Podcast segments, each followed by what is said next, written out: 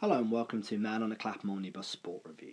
Today I'm going to do a podcast about the decline in stature of the F A Cup and what can be done to save it.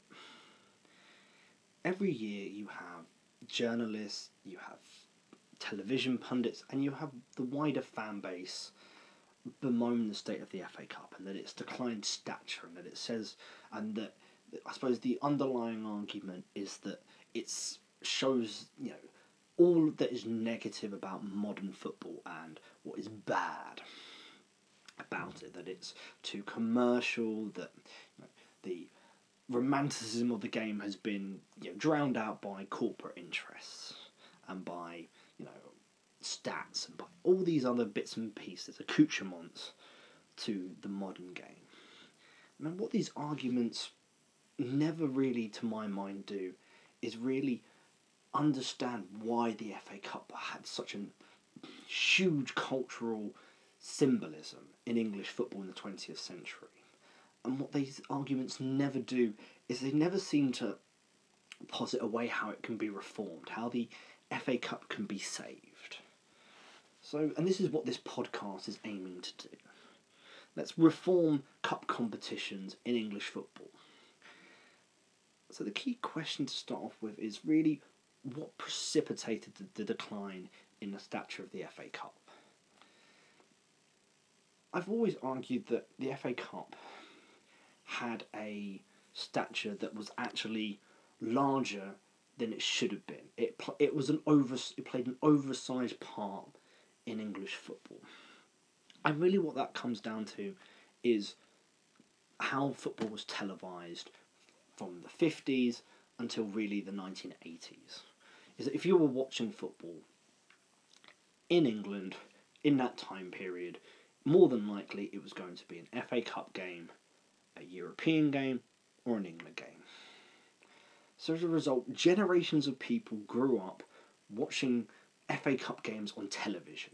That's when you were able to see it. You know, when Match of the Day first started, it, re- it was like Ron's Hill. It was exactly what it said on the tin. It was the match of the day. They just showed you highlights of one game.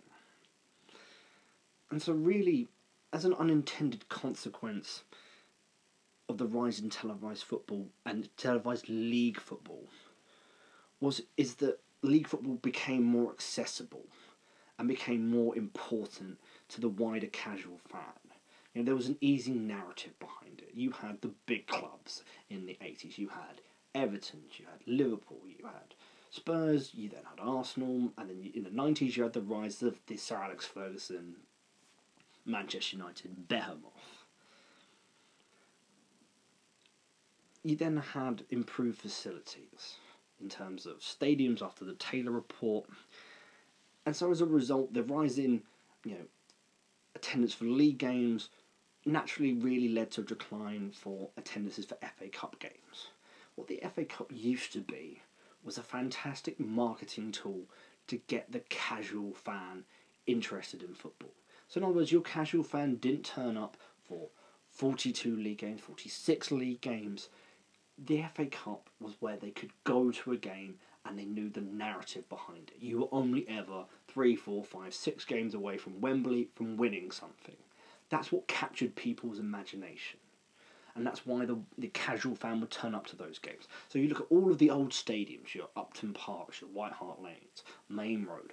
Usually if you look at their highest attendance figure, it's usually a cup game. That's when you could get fifteen, twenty thousand extra people cramming through the gates to watch the game. And that was, you know, unsustainable. And with, you know, the rise in... You know, I suppose the rise in standards. It's, you know, the key question is, is that a bad thing? So you've had a rise in attendances. You know, it's a more compelling narrative. It's meritocratic. You've forced improvements in the standards. So you have improvements in youth development, new stadiums. You know, you've had an improvement in coaching standards. And where this is seen more than anything else is in the Championship. And I'm going to use the Championship in Division one as, you know, or because there's been name changes. So previously it had been Division two, it was Division one, now it's the Championship. So just for clarity, I'm going to call it Division one and the Championship. The rise in league football means that the Championship is more important. It's more interesting because the differences between Division one and Division two back in the day was that there was a glamour of Division one. You had your big clubs, your top six, your Evertons, your Spurs, all the rest of it. And Div- Division two, now Division one Championship, was a backwater. It wasn't televised. You really had the relegation battle and the top of the table. There was no playoffs. So the vast majority, let's say the middle ten, twelve teams, you weren't going up, you weren't going down, you were in stasis. And so naturally the F A Cup became such an... It's a, it was basically a, an equaliser.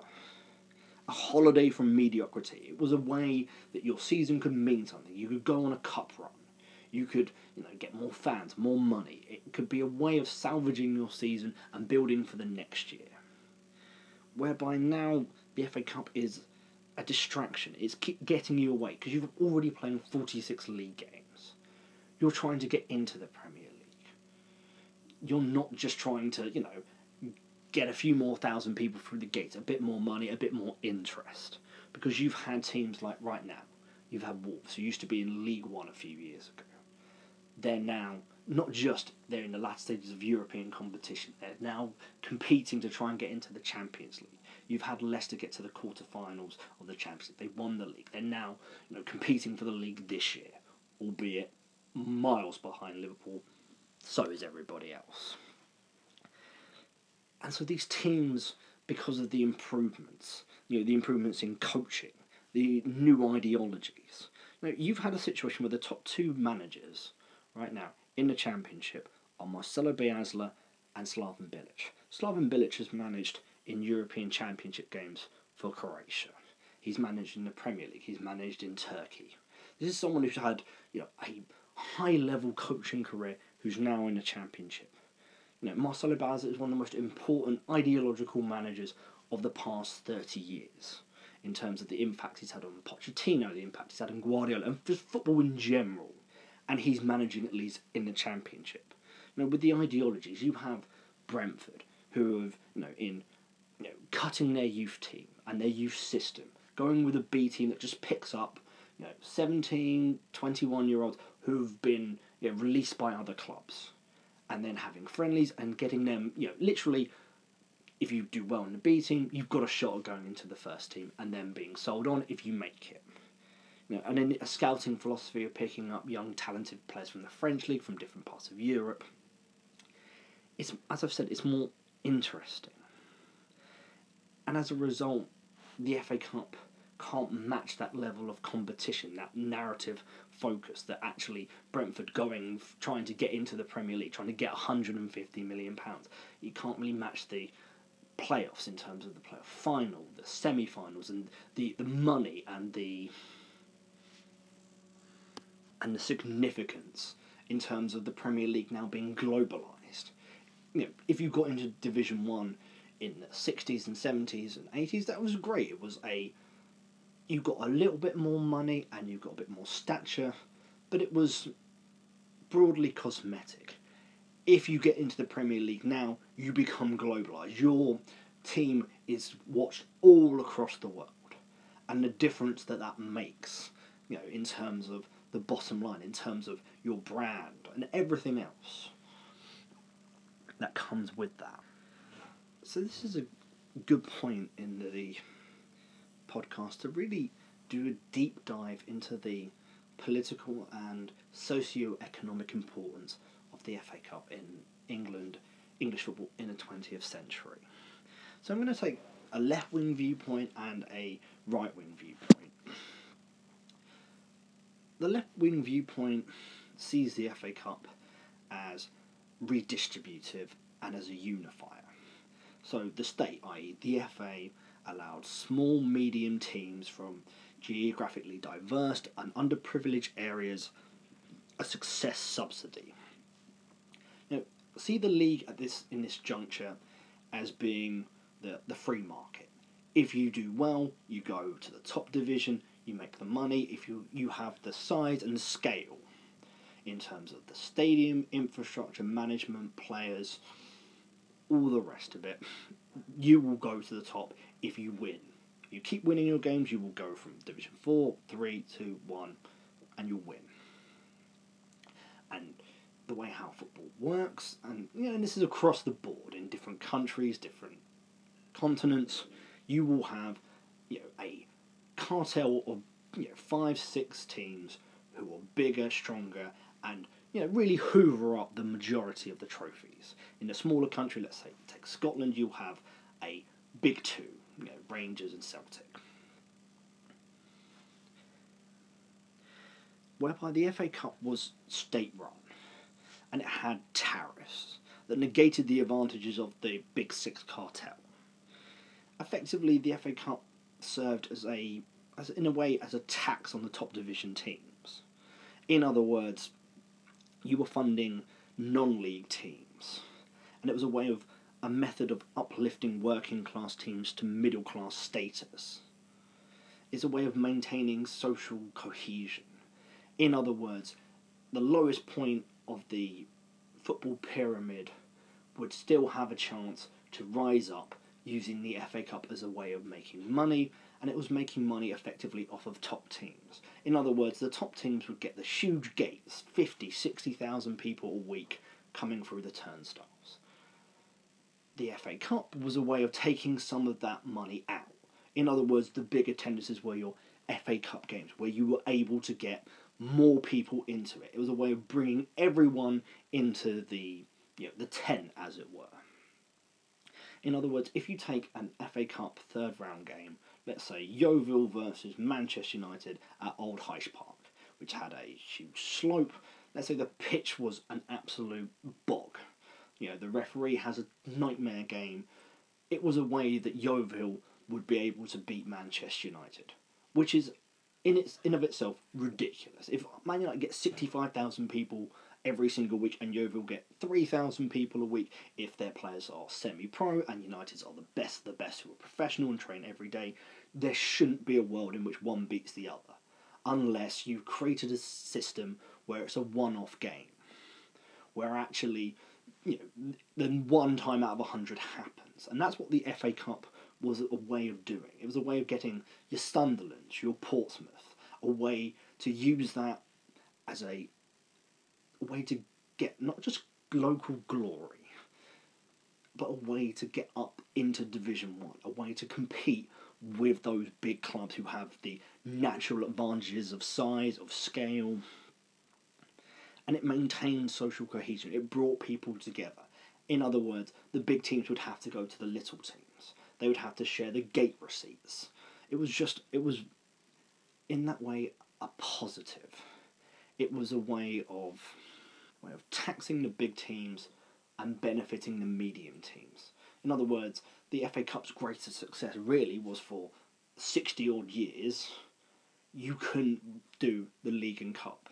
You couldn't win. You could win one, you could win the other, you couldn't win the same at the same year. It took a fantastically brilliant Spurs team under Billy Nicholson to do it. In other words, the F A Cup was always won by somebody else. You know, it could be a smaller team, it could be a big team, but the whole point was is that you couldn't dominate the football market. And the only team that were able to in the first sixty years was Tottenham. You know, Arsenal in seventy-one achieved it. But that was it. You that was there were two outlying seasons, and it was really only until you got to the eighties and the nineties where the independence of the F A Cup as a standalone tournament started to really fold into the economic realities. So why don't we take then the right-wing viewpoint? It sees the F A Cup as a means of social control. In the twentieth century, it was a safety valve to negate any unrest at the rigid hierarchy and the natural success of the Big Six. So in other words, in its own sense, it was meritocratic. In other words, if you were good enough on the day, you went through to the next round. And it was um, an effective marketing strategy. It created commodity football games and increased revenue to parts of the market that league football was unable to reach. Like I've said, your Yeovils, your Bristols, your Hulls, your Carlisles, all of these places that football team and the market wasn't good enough or big enough to sustain first division football, which is what captured people's imagination, which got the huge attendances. The F A Cup was a way of creating, in very small bursts, a way of getting money, and way of making money off of football and spreading the power of football across the whole countries. So instead of it being something that was focused on cities, that is. Birmingham, the wider Midlands area, Liverpool, Manchester, London, it was a way in short term to get you know, money into Hull, into all the other bits of the country that weren't usually able to access the financial dividend that football gives, professional football gives. You know, it sees the final as pageantry, which collectively brought the nation to celebrate the paternalistic and nationalist conception of the country. In other words, the F A runs football, and the Football League runs it, and it is the it's the establishment. The final is played at the Wembley, which up until the fifties and sixties was known as the Empire Stadium. You know, you have the idea of you know the result being final. You know, the worship of Wembley. It brings the country together. It sees, you know, clubs ascending to the middle class, you know, not as a result of government subsidy, you know, which is what the left would argue, but as a result of their marketing strategy. In other, your market strategy. In other words, if you were good enough and you won the F A Cup and you then won the league, that's because you had good management.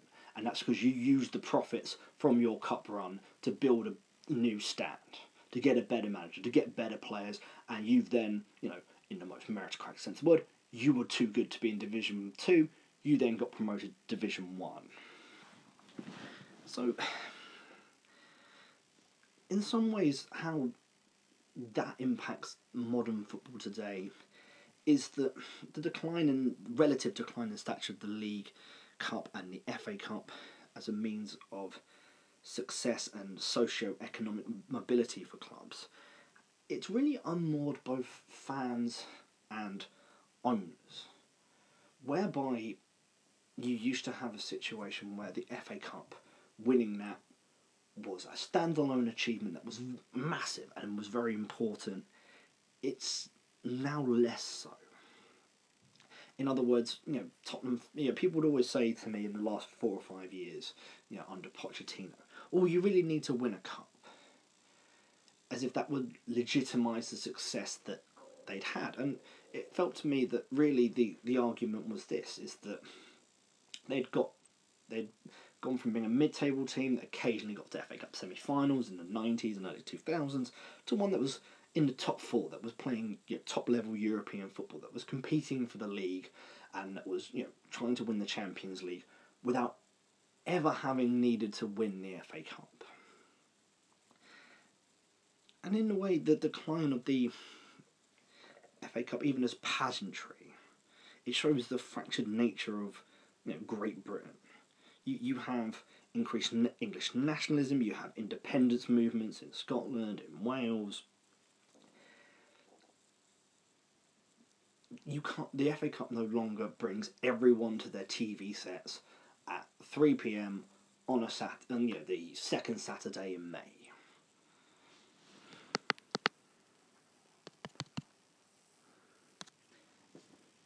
In some respects, what you what you need to, what the F A Cup needs really, is a way of negating some of the worst bits of the inequality. So if we take the, the last F A Cup final, where a somewhat weakened Man City team annihilated mid-table Watford. You know, you have the situations where you still have these magical cup runs. to take Bradford getting to the League Cup final a few years ago, you know, Millwall getting to the F A Cup final, and Burton getting to the you know, League Cup semi-finals. Millwall was just maybe more of an outlier. That was just you know, luck of the draw. They were able, you know, they didn't play a huge amount of Premier League teams in the semi-final. They played Sunderland, who were at the time going for promotion. Take Burton and Bradford. In other words, because Premier League teams and Division One and Championship Division One teams, to a lesser extent, the the financial benefit of getting promoted and staying in the Premier League dwarfs any financial benefit from a cup run, which didn't used to be the the case in the second half of the twentieth century.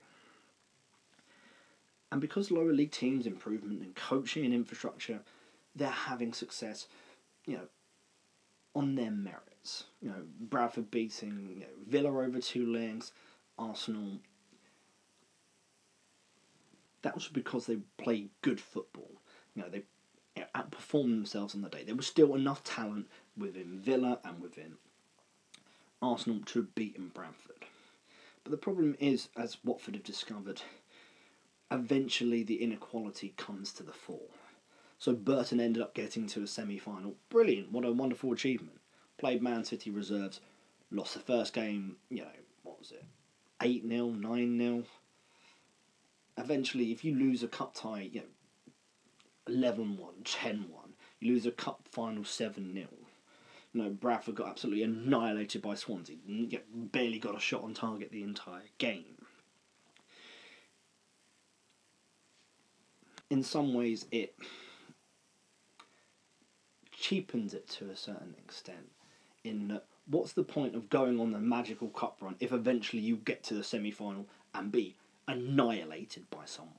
In other words, yes, you have luck of the draw and all the rest of it, and anyone can win on their day, but you no longer have terrible pitches.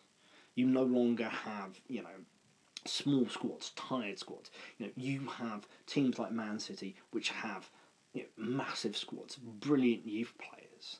It eventually, the gap between the top six and everybody else, and which is especially shown in against Championship teams, against League One, League Two. It simply you know just highlights the inequality, which I think really upsets fans. I think it's something that really just brings at home the differences in, you know, the finances and, you know, the corporatisation. You know, but all is not lost. What we have to do as football fans is really ask the question of what do we want from our cup competitions? We want stories. We want excitement. We want David versus Goliath. We want cup shops, cup shocks. We want a cultural and historical link to our collective sporting past. We want hope. We want belief in the glory, and at its deepest, we want glory. We want to, you know, we want our teams to walk up the steps of Wembley and hoist the trophy aloft. You know, you want the socio. You know, political, socio-economic benefits of the cup, the unifier, a way of linking the professional and the amateur sides of the games, and then bringing the regions and the cities together. And so really how you do that is you need to streamline. You need to give the cups a clear identity and a purpose, uh, a narrative arc. So what I would propose is merging the League Cup and the English Football League trophy. I'd remove Europa League qualification from the winners of that tournament, and Premier League teams would, up to the semi-finals, would have to play an under twenty-three team, with maybe, let's say, two or three spots for overage players. So really what you're doing is you're moving the Europa League spot from the winners of the League Cup to the league. So whoever finishes sixth would now be guaranteed Europa League football, which I think would be beneficial for our coefficient. And really, you know, I like the idea of what they tried to do with the E F L trophy. In other words, allowing, you know, under twenty-one teams from the Premier League to play in that tournament as a way of getting young players, firstly, playing time and, and you know, a way of trying to bridge the gap between upper ends of youth football and the professional man's game. I think it was the right idea. I think it was poorly executed in that, you know, traditionally the early rounds of the, you know, E F L trophy, because that's, you know, really it's League One teams, League Two teams. The attendance was never great. It was always midweek football. It wasn't the League Cup. It wasn't the F A Cup. It was just, you want to win it to get to, let's say, the semis and the final, because you could get to Wembley. But obviously if you've got forty-eight teams, you've only at best really got a one in fifty shot at it. More often than not, you're going to be knocked out fairly, you know, early on, and you'll be more interested in, you know, trying to get promoted or trying to get a proper cup run where you can go to, you know, Anfield, Old Trafford. Now, if you have the League Cup, what you're doing is you're taking, you're forcing Man City and forcing the top six teams to actually play their young players, to play the Phil Fodens, the, you know, Kyle Walker-Peters. Now, we've seen the advantages this season with Chelsea playing their young kids, which may never have happened had they not had that transfer ban. So why don't we literally force these managers to play the kids? And so that means that your, you know, mid-table Premier League clubs, there's an incentive for them to focus on youth development. Because firstly, every single year, you are guaranteed those players are going to have meaningful playing time. You know, you can bring back extra time because you're not now worried about burning out your first team players. They're not going to be playing. You know, your three overage players are more than likely going to be your bench players, people that have played less than twenty-five percent of your minutes. You can even put that in the rule book. You can say, yeah, you can have three overage players, but they can have only played in, let's say, forty percent, twenty-five, thirty percent of your games. Anything more than that, they're first teamers, they can't play. And then that then gives the opportunity for your lower league teams to get to Wembley meaningfully. So, because up until the semi-finals, you're not going to be facing the absolute cream of, you know, the Premier League. You're, you're going to be facing young players. So that if you are mid-table in the Championship or mid-table in the Premier League, you've got a shot of getting to Wembley, and you can actually win. And the point is, is that if you've got an under twenty-three team, Premier League team, that's got to the semi-finals, why would you drop those players if they've come that far and if they've beaten professional outfits in front of actual proper crowds, not nine hundred people midweek at, you know, Colchester or Gillingham, where it's actually more than likely you're going to get a bigger crowd, because you're only ever three, four games away from Wembley, from a two-legged semi-final. And it acts as an actual leveller. And so as a result, you've, you're literally sitting there, if you're going to go to these games, and if you, you're going to be seeing the future, so you can price the tickets like that. You know, we're not in, yeah, there's so much money sloshing around the Championship, between around the Premier League, that you can afford to treat it as a, a way of just getting, you know, young fans. You can give them away to schools. You don't have to make a huge profit off of it. And really, to finish up on the League Cup, some of the best games I've seen in the League Cup this year was the Liverpool-Arsenal game, where Liverpool played just their kids. Arsenal played a few of their kids. It was, you know, that ended five all.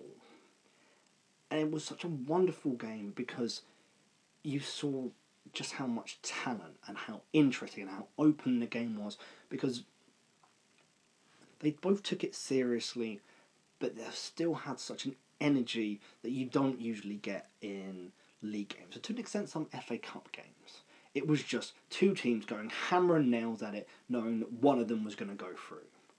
And that the benefit was is that you saw the potential. It's like, you know, the last, you know, third round set of ties last weekend. What was so interesting was all the young players that made their debut and got hat-tricks, and just how happy they were. And it, one of the things I got from that crowd, from the Liverpool-Arsenal game, is just how much everyone enjoyed it. It was literally, you just saw all of the positives of League Cup. It was a one-off. You could have, you know, you could have a crazy game like that, and just enjoy, you know, what young talent can do. We're so used to, you know, the pressure. Let's say you bring them on in a league game with ten minutes to go with a one nil lead. You know, just how much fear there is, and that when you take that fear and just actually let them play and see the joy that young people get playing football, it it's more important to have that than to sit there and say we're taking it properly seriously.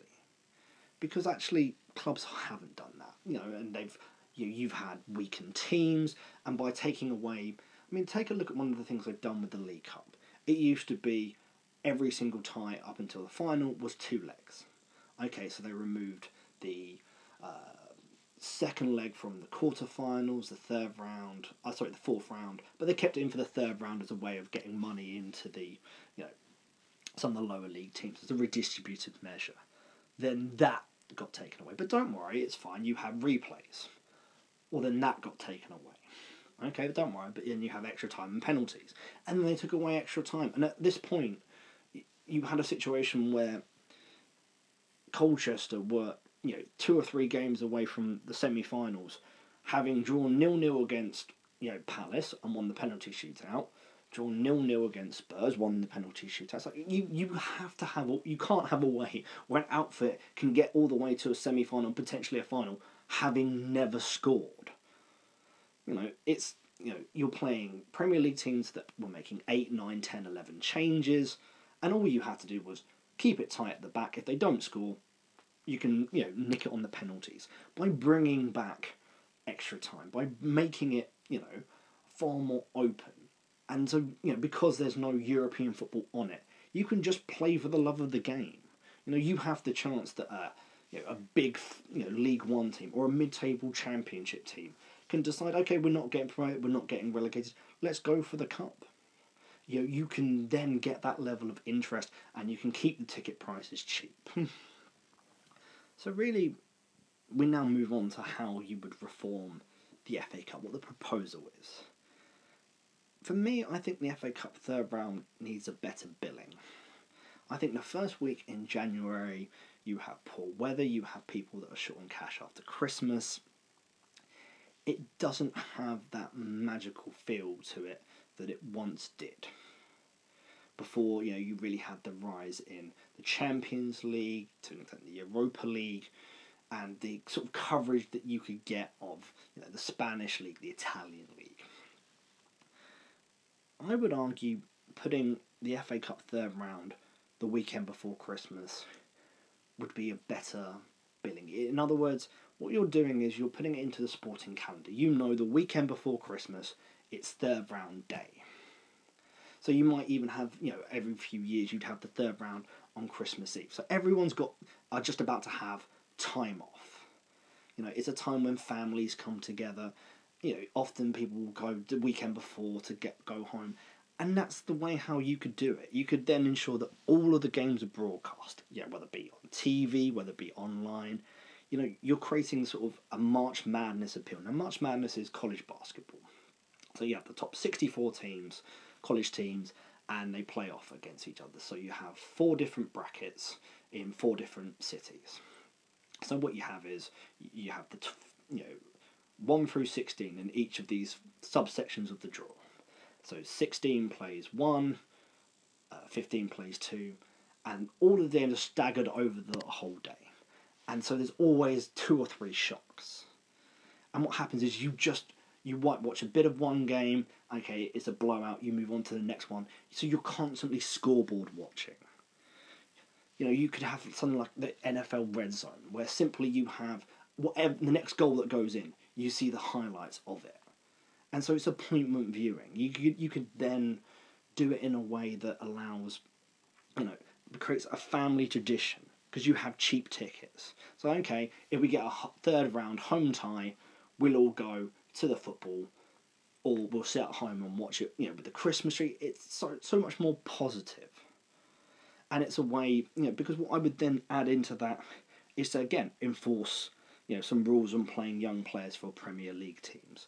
Maybe not quite as stringent as the League Cup, but what I would add into that is that in the League Cup, those rules are absolutely sacrosanct. You break them, you're out of the tournament.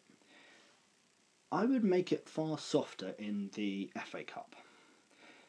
So you can break the rules, but then there's punishments for transgressing. So let's say um, you end up in a situation like Jose did on um, Sunday. It was Spurs versus uh, Middlesbrough versus Spurs, and I wanted Jose to pick some of the young players that we have, give them ninety minutes, see how good they are. And it was the perfect game to do it. You know, Middlesbrough away, they're a decent side, but they are you know, they're on a good run of form, but they are not world beaters. You know, you could have played Wanfoyth in centre mid, seen what he can do, you know, Kyle Walker-Peters, all the rest of it. But in the end, he ended up playing the same, you know, basically usual starting eleven, and it was the worst of all worlds. The young players didn't get any playing time. The starting, the senior starting eleven had a hard ninety minutes on a somewhat difficult pitch, cold, lots of travelling, and they didn't win the game, so you didn't get any confidence boost out of that. But they also have a replay, and it was just so frustrating. But okay, suppose that Jose desperately wants to win and doesn't play any of the young players. So let's say maybe in the next round you'd have to play a fully under twenty-three team. Or if you then, or the next stage of it, let's say instead you have a mandatory away tie, the highest ranking team left in the draw. So maybe for me, I would have a situation where let's say you have to play uh, five, yeah, uh, okay, maybe five outfield players have to be, you know, you've developed or under twenty-three.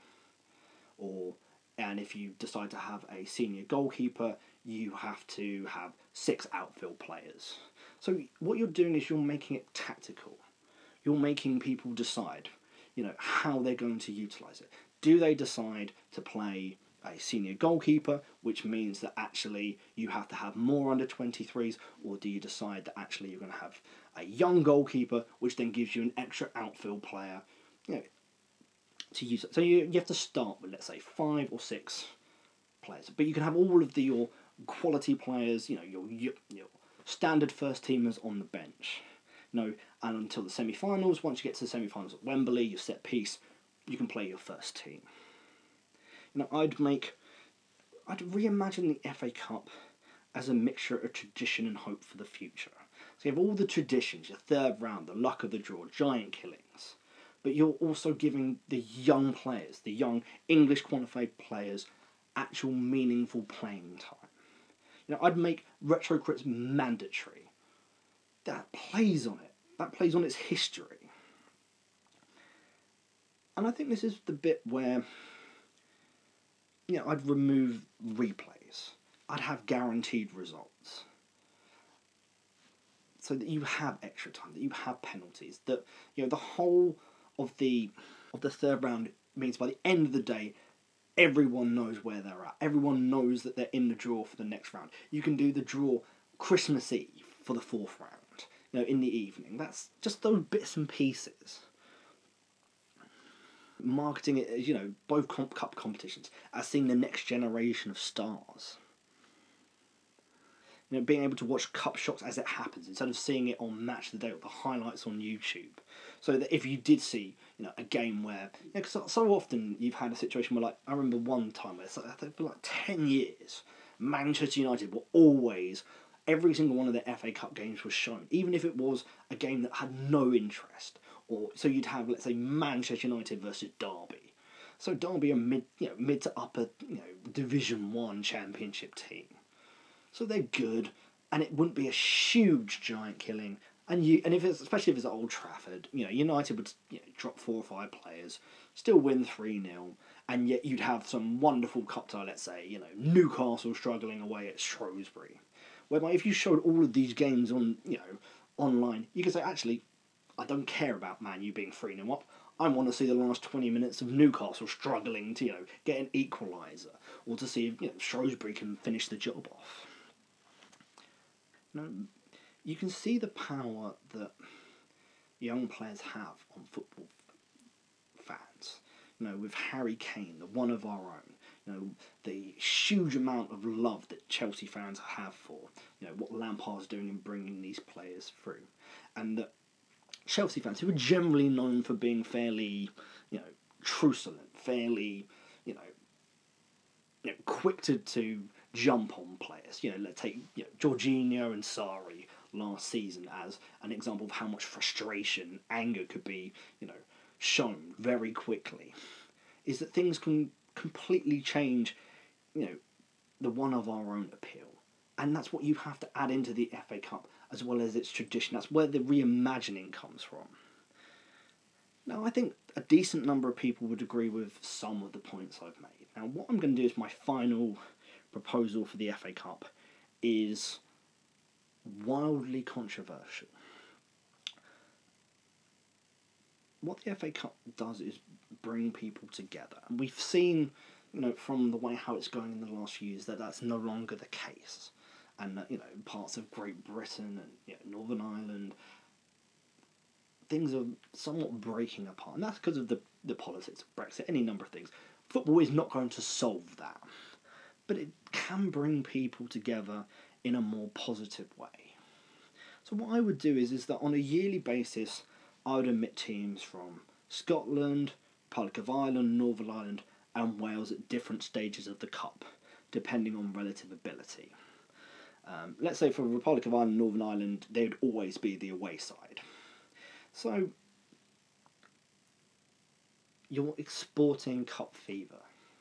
So in other words, let's say you take, you know, the thing is, if you look at the teams from Republic of Ireland in their European results, especially Wales as well, they're not as bad as you think they are. And the thing is, let's say you're only ad- adding half a dozen, maybe ten teams. What you're doing is giving these people the opportunity, you know, for the players to make their names, for the managers to make their names. You're only ever going to be two games away from, let's say, playing at Anfield, playing at the Emirates, Stamford Bridge.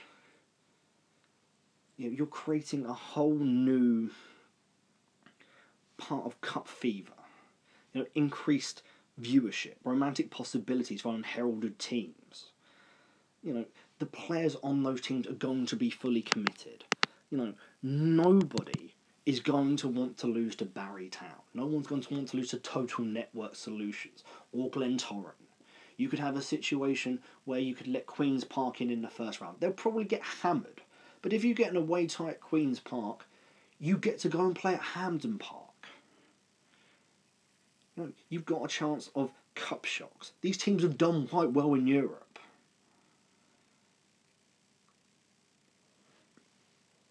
And if that works, and if you get cup shocks, if you get these places that, you know, don't usually get interested that much in football, but if they, you know, let's say, you know, Total Network Solutions do really well, win a couple of games, you could get more interest, more people from Wales, more people from Republic of Ireland, Northern Ireland, away fans, travelling to these places. It, there's so many possibilities. And, okay, the people will say, oh, that's against history. But, well, actually, we've let Welsh teams in. Historically, we've let Scottish teams in. You know, the only reason that, you know, Northern Ireland and Republic of Ireland teams is that when the Cup was first being, you know, imagined, there wasn't really professional football in even Northern Ireland or Republic of Ireland. Which really leads on to the final part of my reimagining and proposal for the F A Cup would be, I would let American teams in. If you want to increase interest and marketability, we're living in a globalised sporting world because the world itself is globalising. You can't argue against it. It's not something that's going to stop anytime soon. Now, where things are going right now is it's leading to, you know, let's say take La Liga. They're trying to get a couple of games played out in America because they know that, and the idea is if we'll take a Barcelona out, we'll take a Real Madrid out there, and if we go to, let's say, Miami in Florida, where there's a big, you know, Spanish-speaking population, that's a way of getting La Liga, more people watching it, as opposed to the Premier League. and I'm against it. I don't think it's right. So this would be a countervail to it. Instead of taking F A Cup games and playing them in America, which wouldn't have the same atmosphere, wouldn't have the same meaning, you let them come to us. And that's, you then get part of the passionate football culture, the magic and the importance of the F A Cup. It creates interest, it creates controversy. Now I imagine there's a load of, you know, fans of, you know, League One, League Two clubs saying, well, this is this is an outrage, they're not good enough. Okay, beat them then. If it turns out that, let's say, so how I would probably do it would be this. I'd say maybe, because there's, there's three divisions in American, let's, we'll call it soccer. And like U S F L, M L S, and another league. So I'd have, let's say, in the first round, I would have, let's say, the top six or eight teams. And it'd always be the away team. And, you know, they would then drop into the first round. If they go through, great, so on and so forth. If they get knocked out, get knocked out. Second round, I'd add another eight teams from the next level up. And then in the third round, I'd let, let's say, the top ten M L S teams into the third round. If they all get battered, You can ne- you don't have to ever have to do it again, but you're giving teams the chance. The point is, is that if you're a Glen Torren fan, you never dream in your wildest thing that you play a competitive F A Cup game at Anfield. Yes, you play pre-season friendlies, and it's never the same. It's never that important. But this really gives you that opportunity. It gives the chance for, you know, these places in America to get cup fever, especially if it's, let's say, you know, New York Cosmos, uh, the team of Pele, the team of Beckenbauer. Let's say they enter in the first round and they win. They win in the second round. And finally, on Christmas Eve, they're playing away at Anfield and they score in the first five minutes in front of the Kop. You're going to have all of these players whose dream it is to play at the highest level, to break into Europe. They're not going to be half-assed. They're not going to make eleven changes. This is going to be one of the biggest games in this, you know, the new club's history. It's reimagining the magic of the F A Cup. These teams would never have imagined in a million years that they'd have that opportunity. You know, we've always... It would reaffirm the F A Cup as one of the most important and prestigious cup competitions in the world. We, we've always sold it, and I've. When you're a kid, you never question it. When people would then say, oh, well, the F A Cup is the most important, you know, cup competition, the oldest, and so on and so forth, and it's watched in fifty, sixty, seventy, eighty countries, worldwide audience. You never questioned it.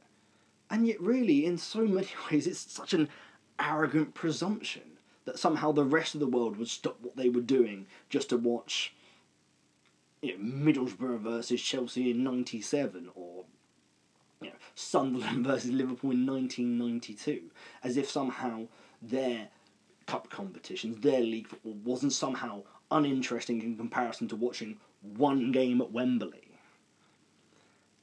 But if it did make that difference. If then suddenly, let's say, you do the Americans, and the thing is, you wouldn't be doing the Americans every single year. It'd be every four years. Maybe, you know, you might have a situation where one year a bunch of Brazilian teams. So let's say you have maybe three or four Brazilian teams get into the F A Cup. What's the harm? It's a globalised world.